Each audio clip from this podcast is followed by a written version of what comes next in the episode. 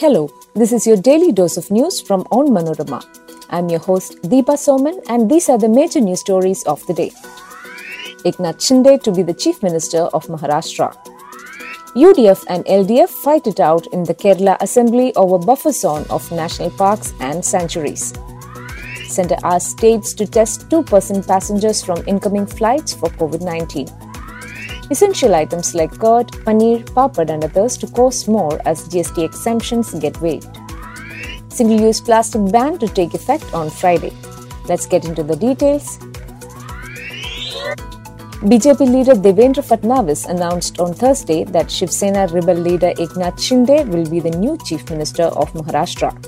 The dramatic announcement came after Fadnavis and Shinde met Governor B.S. Koshyari at Raj Bhavan. It was considered a foregone conclusion that Fadnavis will become the CM for the third time in alliance with the Shinde-led Sena rebels. Fadnavis said Shinde will be sworn in as CM at Raj Bhavan at 7:30 p.m. on Thursday. He added that he will not be part of the government but will support it from outside. Uddhav Thackeray quit as Maharashtra Chief Minister yesterday, shortly after the Supreme Court ruled that he must prove his majority. The opposition UDF on Thursday staged a walkout in the Kerala Assembly, accusing the Pinarayi Vijayan government of being responsible for a recent Supreme Court verdict on buffer zones, which has triggered intense protests in high ranges of the state. The LDF denied the charges and said a letter has already been sent to the centre requesting to file a review petition at the apex court. The top court had, on June 3rd, pronounced the verdict to create a 1 kilometer eco sensitive zone around all wildlife sanctuaries and national parks, which is generally considered to affect normal life of people living in the high range areas. Though the opposition members raised the issue during the zero hour and demanded to discuss it after halting other businesses, considering its seriousness, the government did not pay heed, prompting the protest and walkout. With India consistently reporting more than 10,000 COVID cases over the past few days, the Centre on Wednesday asked states and union territories to ensure a random RT PCR screening of about 2% passengers in each incoming flight and send all positive specimens for genomic sequencing. Union Health Secretary Rajesh Bhushan issued the advisory through a letter to states and union territories referring to the operational guidelines for revised surveillance strategy in context of COVID-19 issued by the center on June 9th.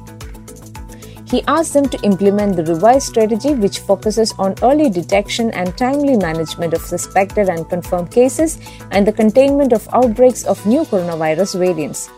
Rajesh Bhushan also said that the June 9th strategy was issued with the long term vision to fully integrate COVID 19 surveillance within existing integrated disease surveillance program mechanism. Before we move on with the rest of the news, here is a quick reminder to check out Onmanorama's other podcasts, Wacky News and Newsbreak. Wacky News is a collection of weirdest news from across the globe, and Newsbreak is the clutter free explainer about the news of the week. These shows are available on all podcast platforms. Now back to daily news dose. Pre-packed and labeled wheat flour, papad, paneer, curd, buttermilk and more will be taxed at 5% after the GST Council decided to stop allowing exemptions on such items while raising rates on a host of others. Union Finance Minister Nirmala Sitharaman told reporters that the GST Council accepted recommendations for rate rationalization made by different groups appointed by it, resulting in tax changes. The tax rate changes will come into effect from July 18th. However, the Council decided to refer the report of the group of ministers on casinos, online gaming, and horse racing back to the panel of ministers for further deliberation. The Pollution Control Board has directed all local bodies to strictly enforce the ban on single use plastic products in Kerala from Friday. Awareness campaigns over the ban should be conducted near hotels, takeaway centers, markets, shopping malls, and wayside eateries. Media and popular personalities should also be roped in for the campaigns. An awareness drive on suitable alternatives should also be organized.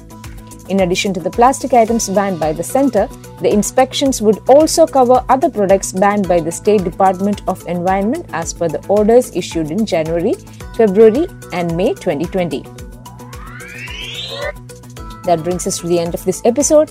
Be sure to come back tomorrow. As always, thanks for listening to Daily News Dose.